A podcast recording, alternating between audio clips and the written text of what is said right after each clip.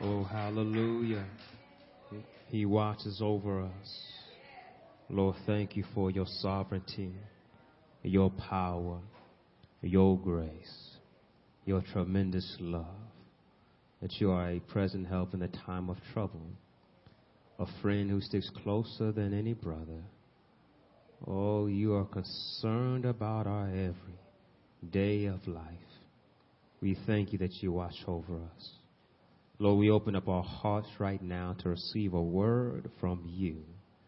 Speak to us, Lord, your servants, that we might see the fruit in our lives from our obedience to your holy word. We pray. Amen. Oh, glory be to God. It's so good to be in the house of the Lord and to be with our brothers and sisters in Christ and to celebrate the goodness of the Lord. Isn't it good just to celebrate what God has done? Just to look back in the past, say He's shown up been good to me. In the midst of trials and tribulations, in the midst of storms, in the midst of troubles, in the midst of troubled waters, in the midst of difficulty, we can still look back and say, He's been good to me. And so when we think about that, we think about how he's delivered us. Because one reason why he's been good to us is that he has delivered us.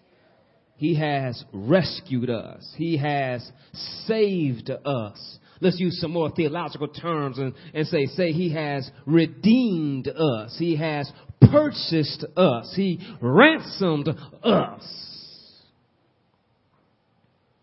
He is our propitiation. He is the perfect sacrifice. All of this goes to a symbol in a place of time that'll point us back to the cross. That when we look at the cross, we should look and see and be reminded of Jesus, the only begotten Son of God who bled and died to set us free. Can we not just look back and just say God's been good to us? And, and the reason why I, I want us to look back and see how he's been good to us, so when we look at this text, we can look from that same perspective of the people of Israel. Because when we look at this text found in Haggai, second chapter, looking at the latter part of this chapter, verses 20 to 23, they are standing in the present, reminded of their past, but God has pointed them forward to their future. And one thing I want us to do in looking back is not get caught up in the past, but look at that if He brought me back from there, He can take me somewhere further. Because I want us to look and see how God is our deliverer. And that when He delivers us, it's not a one time thing, but it's an ongoing thing. And the reason why it's an ongoing thing, this truth I want you to grab into is, is that we are all anticipating and waiting for the second coming, the second advent of our Lord and Savior Jesus Christ. Because when he comes in, all our troubles will be over, all our pain will, will disappear, and there'll be no more death, but we will understand life that he has promised us, and will forever be in his kingdom in a new heaven and in a new earth. Everything that old will pass away.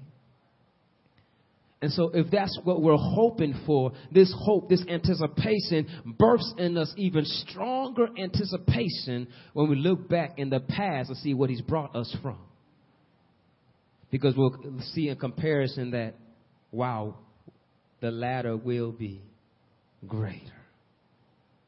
Join me, Haggai, second chapter, looking at verses 20 to 23. I'm going to read from the New Living uh, Translation. Those who are able to stand in honor or read God's word, if please uh, do so. Also, uh, those who want to be able to find out a lot of quicker in this text, you can use the U Bible version app and search for the live events. Uh, you'll see God's Deliverer Zion Baptist Church, and it'll take you right there to that text, right there, as well as some sermon notes for you to add on for uh, yourself. Uh, Haggai, uh, second chapter, New Living Translation, starting at verse 20, it says, on that same day, December 18th, the Lord sent this second message to Haggai. Tell Zerubbabel, the governor of Judah, that I am about to shake the heavens and the earth. I will overthrow royal thrones and destroy the power of foreign kingdoms. I will overturn their chariots and riders. The horses will fail, and the riders will kill each other. But when this happens, says the Lord of heaven's armies, I will honor you, Zerubbabel, son of Shealtiel, my servant. I will make you like a signet ring on my finger, says the Lord, for I have chosen you. I, the Lord of heaven's armies, have spoken. Praise God for his word. Dealing with God's uh, deliverance. Here we, of deliverance, think about it. That when God saves us, when God has rescued us, what has He rescued us from? What has He rescued you from? What are you saved from? When you when you think about being saved and what salvation is, what are you saved from? Think about that for a moment. Meditate on that for a moment. What are you saved from? When, when you hear somebody maybe giving a testimony and say, I'm so glad I'm saved, then it might come to maybe you a question to ask, why are you so glad you're saved? And then that person might be able to further expound and say, well, I'm so glad I'm saved that I don't have to fear death. Why don't you have to fear death? Well, because he's promised me life eternally. But death is going to come. Yes, death is going to come, but I won't know death. Oh, glory be to God. Y'all catch that. Because death will come, but we don't have to know. We won't have to be familiar because we will be introduced to life. He's, he says, I am the life and the resurrection. Those who believe in me, though they may die, yet they shall live. Paul says, I want to know him and the power of his resurrection. We want to know him and his power. We want to know what it means to be delivered from death, delivered from the bondage of sin. And so, what does that have to do with this text? I'm glad you're asking this question. Let's look at this text. Look at the text. Look at the text. Who was he speaking to? In the past, in the same book, he spoke to uh, the governor Zerubbabel. He's spoken to Jeshua the high priest. He's spoken to the remnant. Then in the latter part of, of, of I'm sorry, the the latter part of the same book, earlier in second chapter, he spoke then what to the priest? Hey, ask the priest uh, this question. Now, on the same day, he asked the priest this question to point to them what it means to be holy and how on this day I will bless you because you decided to make my temple holy by doing what I've asked you to do. He has another message to who? Zerubbabel. He's the governor. Why is he so special? Well, if you do some history, go look in Matthew, uh, say that first chapter, go down to chapter uh, uh, of the first chapter, go down to verse 11 and, and to verse 13. You see how those who were kings and those after the exile who come back, you're going to find that the last king, Jehoiakim or Kohen, the, the one who was no good, evil, God says, I don't like you, I'm going to reject you, you're going to suffer. He didn't have that much time to reign. He had three months to reign. Then he went to prison, and then Nebuchadnezzar made his uncle the king and have him come back to rule over farmers and sheep herders. And yet, out of that lineage came Zerubbabel. And then Zerubbabel, he, he comes in the lineage of David. So why is this important? Why? Because they are left without a king. God tells them in Jeremiah 23rd chapter, you'll see it right there, that no longer, Jehoiakim, I will accept you. I will take you off like a signet ring and disown you. What does this got to do with deliverance? Catch all what I'm saying with you. You do not hear the word signet ring. Do you not see that there in the text?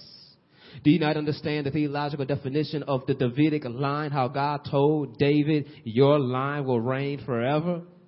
But now there's no king on the throne. They don't even have a king. They have a governor who they give permission to rule. He's a governor. But yet God told, if you look in Jeremiah, that 20th chapter and in verses 23, you see that he says that there be no seed from you, Jehoiakim. There be no seed from you ever again on the throne. That is true.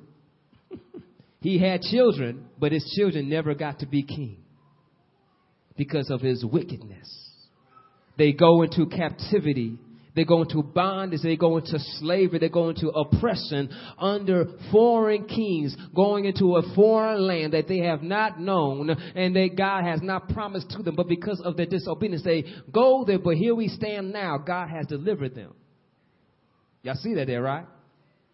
Now we stand here. He has brought them back into the promised land. He's ready to bless them better now than he's had in the past. He says, on this day, I will bless you. You have a greater harvest. Things are going to get brighter. Now I got a special message for Zerubbabel. Zerubbabel, why do I have a special message for you? Because you I have chosen. Y'all see that there in the text? I have chosen you, and you are like a signet ring to me. Oh, glory. I, I took off your great grandfather and I acted like I did not care about him because he did not care about me. He was evil and he was wicked, but I have chosen you to see this in this context. The people of Israel understand what it means to be chosen. And so when they read this, they understand this is a Messiah information here a chosen one, the anointed one. Coming now, Zerubbabel is using as a prototype, as a type of the Davidic line, as a person, not to him specifically, but of the lineage of David. Oftentimes they refer to the Davidic line, but here they refer to Zerubbabel because he's representing to the people that God has not forgotten them in this lineage. I am using him as a vessel, and through him, blessings going to flow.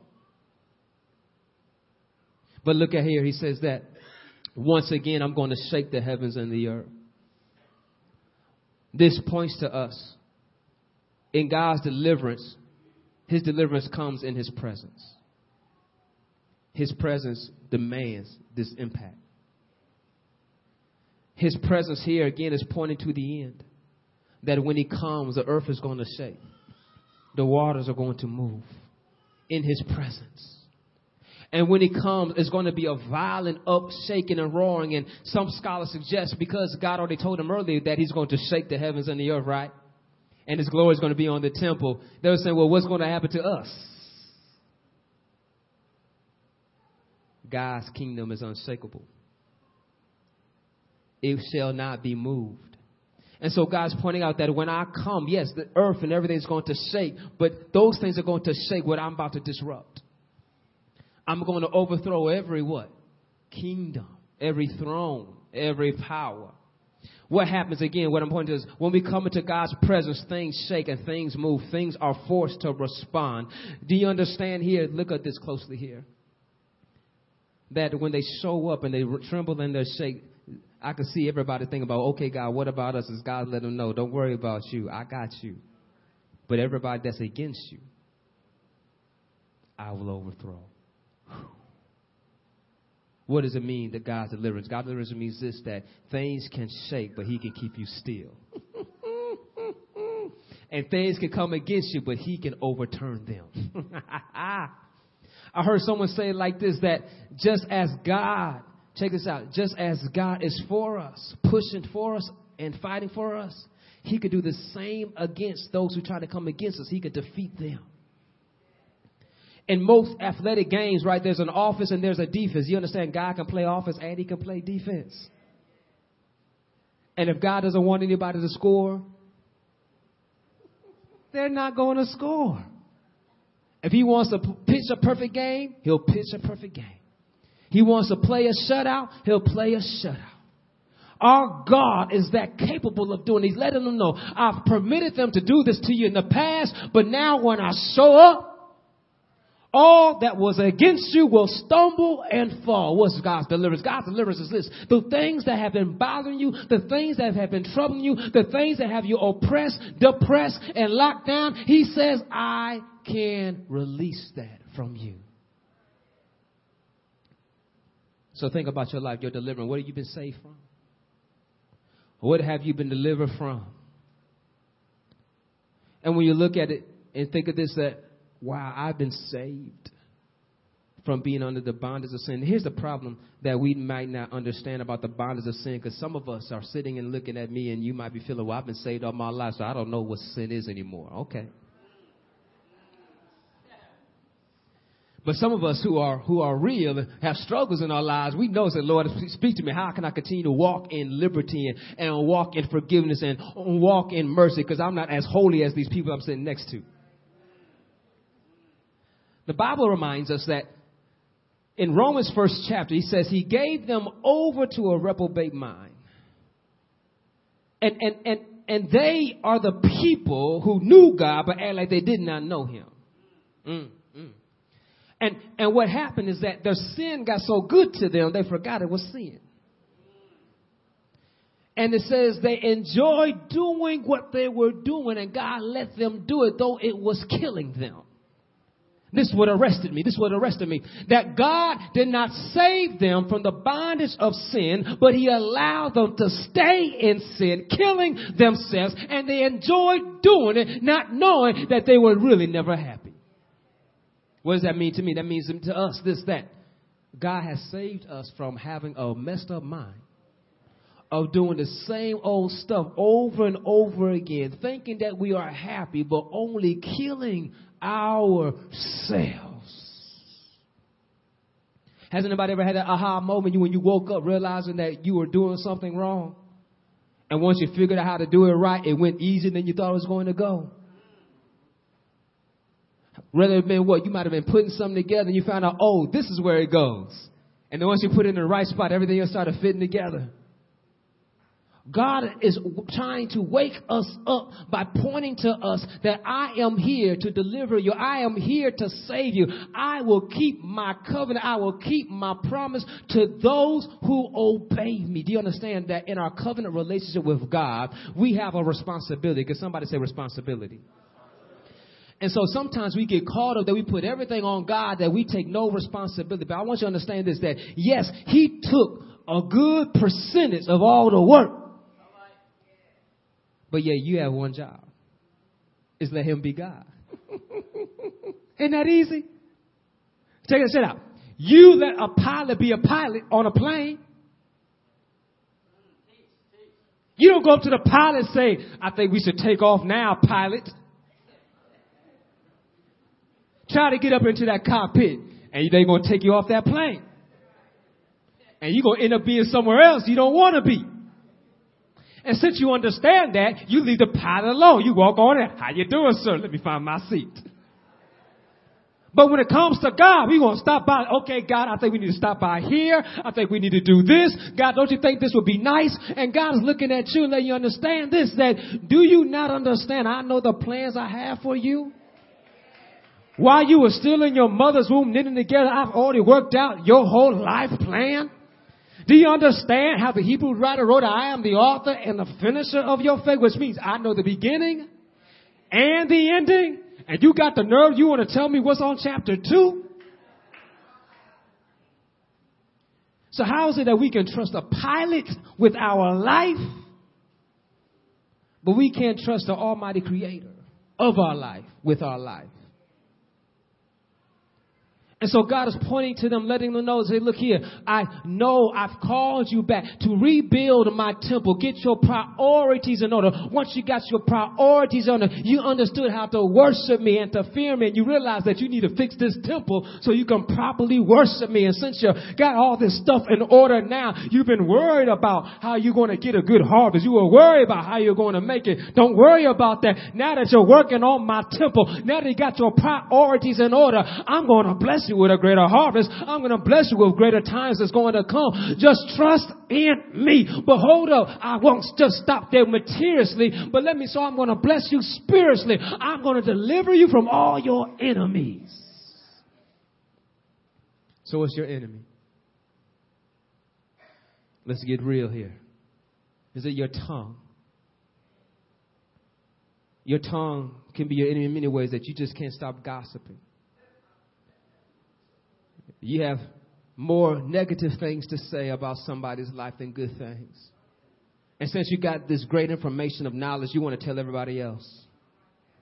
I can't waste what I know. I got to go tell everybody. Do you know about so and so? Yeah, they're not doing so good. I don't know how long it's going to last. Yeah, I, I don't know. I don't, I don't know how they act like this.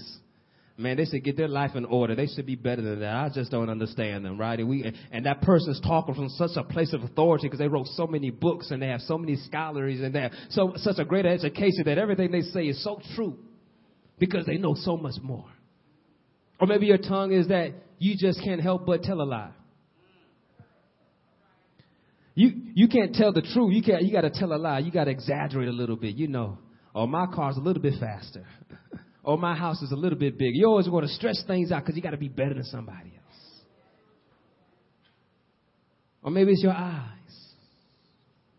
Maybe your eyes are prone to wonder and look at things that shouldn't be looking at. And then as your eyes start prone to wonder, looking at things that should not be looking, at, then your brain starts to wonder, how can you accomplish these things? And then once the brain starts accomplishing things, what happens? Your heart starts having issues.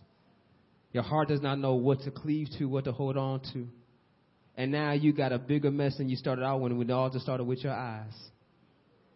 Now you got to figure out how you're going to keep this relationship together. Now you're trying to will I lose my job? Now you're trying to will I lose my children? All because we had no control over our eyes. Or maybe it's just an issue of greed that we want so much more, we spend so much more, which is why we're in so much more debt. We just can't say no, we got to say yes to everything. And the more you spend, the more in debt you get, and the more things you try to do to get out of debt, and the more depressed you get because you're never getting out. These are the things that bondage us and enslave us. So, how can this help me? Well, let me help you out. The Bible tells, like Job tells, he says, I made a covenant with my eyes not to look lustfully into a young woman. Put that in your memory verse. The Bible tells us to love your neighbor as you love yourself. That might help your tongue talking bad about somebody else because you love them as you love yourself. You don't talk bad about yourself. I, I like to see somebody wake up in the morning and go around telling everybody, oh, my hair is not good today. I feel bad today. Oh, I'm so out of shape today. But you say that about everybody else. But you don't go around talking bad about yourself. So we should learn how to love one another, take care of one another. Or the Bible tells us for the love of money is the root of all evil. So maybe we might realize that maybe I don't need to love money, but I need to love the Lord more. And when I love the Lord more, I want to serve Him more, not serve how I can get more money. Or you might run into remind yourself that seek ye first the kingdom of God and His righteousness, and He'll add all these other things unto you to find out that, okay, God, I'm going to trust you and you to provide everything that I need. Or maybe you might come to reminding of realizing that the, the, the rich ruler was doing something. Young rich ruler came to Jesus and he told Jesus told him to sell everything and follow after him. Peter and them got caught up and said, Lord, what about us? We're not rich. What about us? Uh, we left everything to follow. He says, great is your reward in heaven and here on earth. Don't get caught up trying to get more stuff here on earth when it's going to get thrown away.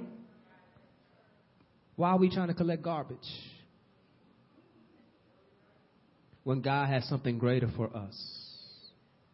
So we need to make room for that.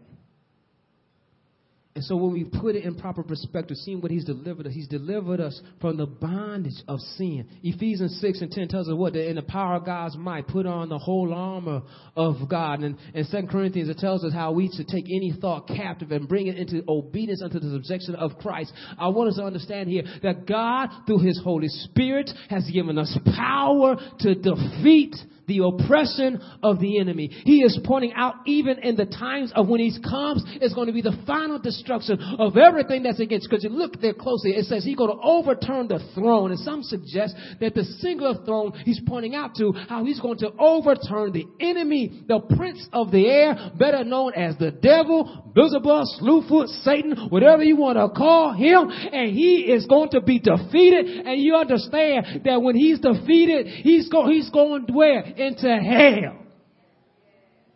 I like in the Revelation, it says that they throw death and him in there in the final abyss. Oh, glory be to God. He's already defeated. He's just trying to take everybody he can with him. But God has already declared that I will overturn every opposition. So God's deliverance means this that He's able to save you from whatever's troubling. And now, sometimes we don't have such major issues, and we say major issues, things that, you know, is newsworthy. But I want to say that He wants to save you just to have a peace when you walk in your house. He wants you to be able to have peace just when you walk into your job. He wants you to have peace just when you're walking around your neighborhood. Our God is that kind of a God that He's concerned about every aspect of our life, that He wants to give you peace. We know sin's all around, but yeah, you know God is all around too. We know the enemy is busy, but God is real. And so if God is for us, who can be against us? So you see this truth here that in His presence, everything will move and shake and tremble before him. But yet God is saying, but my people, I will, I'll secure you. But I'm, I'm going to what? Overthrow the thrones and the kingdoms. I'll overthrow the heaven. I'll overthrow the royal thrones and destroy the power of foreign kingdoms. I'll overturn their chariots and riders. The horses will fall and their riders will kill each other. And when he reads this, some of them might, reflect, uh, might reflect and think about Gideon. You understand when Gideon fought, that they killed each other. And then also they hear this, the story from Moses when he's saying, he sings how God overturned their chariots in the water. They, they know that story. And so when they hear this, they're reminded of God's past deliverance. And so some of us need to remind ourselves of God's past deliverance so we know that He can deliver us now and He can do the same in the future. And so when we look to the future, this is where we get to verse 23 his chosen vessel. When this happens, says the Lord of heaven's armies, I will honor you. Zerubbabel, son of Shealtiel, my servant. I will make you like a signet ring on my finger, says the Lord. For I have chosen you. I, the Lord's heaven armies, have spoken. I want to close with this last part for us to, to look at how he brings to a conclusion in this great prophecy. One, he points out to them that I am God. In this whole text, he points to them, I am God. He points out that you should worship me and worship me alone. He points to them that they should have their priorities in order. And the reason why things are not working out in their life, hello somebody, is because you have not put me first.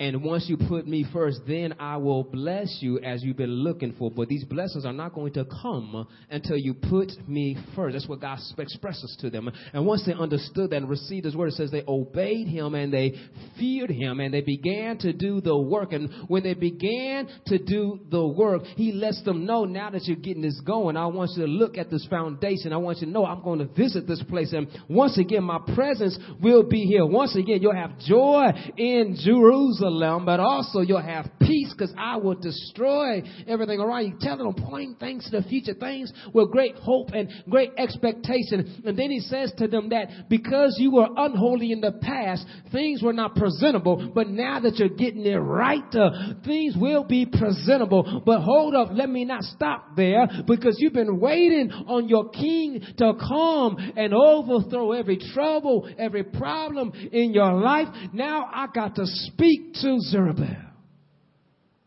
Says, You are my signet ring. You are my chosen one. Listen to the words here. Chosen one. Jesus tells his disciples, I love that part of his disciples. He says, I chose you. There's something great about being chosen. Whenever I read that text, I think about how when you play games in gym and you play games on the playground and you had to choose, nobody wanted to be chosen last. You didn't mind being chosen first. You didn't mind being chosen second to last, but the last one was chosen was not a choice at all. It was by default. You had to join my team because nobody else picked you. That's what it means. When they didn't choose you, that means, oh man, we uh, got it. Come on. That's what they say. They don't choose you. They say, come on. But God did not say, come on. He says, I chose you. I called you out. How we know he called? I know your name. I am the shepherd. I am the good shepherd. My sheep know my voice and I know them. God is showing that I chose Zerubbabel. When he chose Zerubbabel, Zerubbabel is representing the line of Jesus, and Jesus is God's signet ring. How's his signet ring? Here's something very important. I want you something, grab this. Many of us understand a wedding ring. When you wear a wedding ring, it represents that you are married. It does not say you're married, it represents that you're married. And many, many, many of us understand that you won't be caught dead without your ring when you're with your spouse. The reason why? Because they check.